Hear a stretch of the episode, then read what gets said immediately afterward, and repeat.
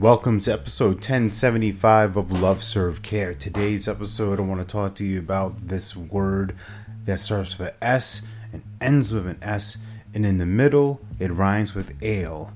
That's right, you guessed it. We're talking about sales today. And over the weekend, I was enrolled into a service, a product, and I loved how masterfully the salesperson did it. I was at the North Carolina State Fair, right? The annual fair. So it's a big deal. It's people from all over the state and even other states, you know, maybe of the countries. I have no idea, but it's a big deal. Lots of folks are in the area buying things, experiencing rides, all that kind of fun stuff. And with the family, and we're walking in one of the the buildings, just kind of perusing around, window shopping to a degree. I turn the corner and I see this one service. It's for this streaming thing, and I'm blown away right away. I'm like, whoa, this is cool. Start listening to the sales rep talk with somebody else as he's finishing an order, and I'm getting my interest peaked. I'm like, hey, what's going on over here, right? The curiosity, right? He also had the screens on full display, really crisp, really clear, nothing buffering, all these different things, and I basically sold it for him. I was talking about, oh, you know, trying these other services, right? The pain I had, the things I've tried to do before. Let's follow along the process here. And he's just like, yeah, yeah, you know, it is a problem. And you know what? Our thing solves that.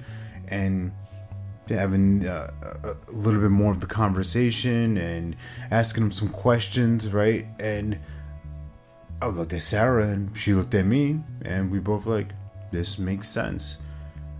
Now, that seems like a very simple story, right? Nothing magical.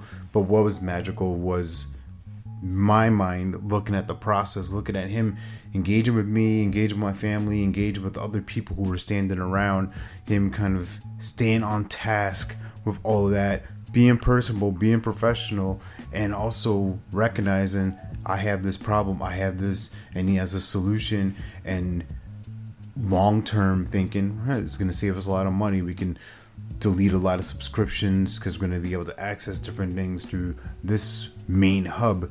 And I love that idea. I love just going to one place, getting served in a spectacular way, and then moving on and carrying on with my life. No haggling, no back and forth, no insecurity on his end. He was like loose and relaxed, could care less whether I said yes or said no. And I think to myself, what's possible for you coming from that place? Remember, you are born to live your life in abundance. You're the master of your future. You control your freedom. You have complete dominance of your thoughts, your emotions, and your habits. Take care. God bless. Stay blessed.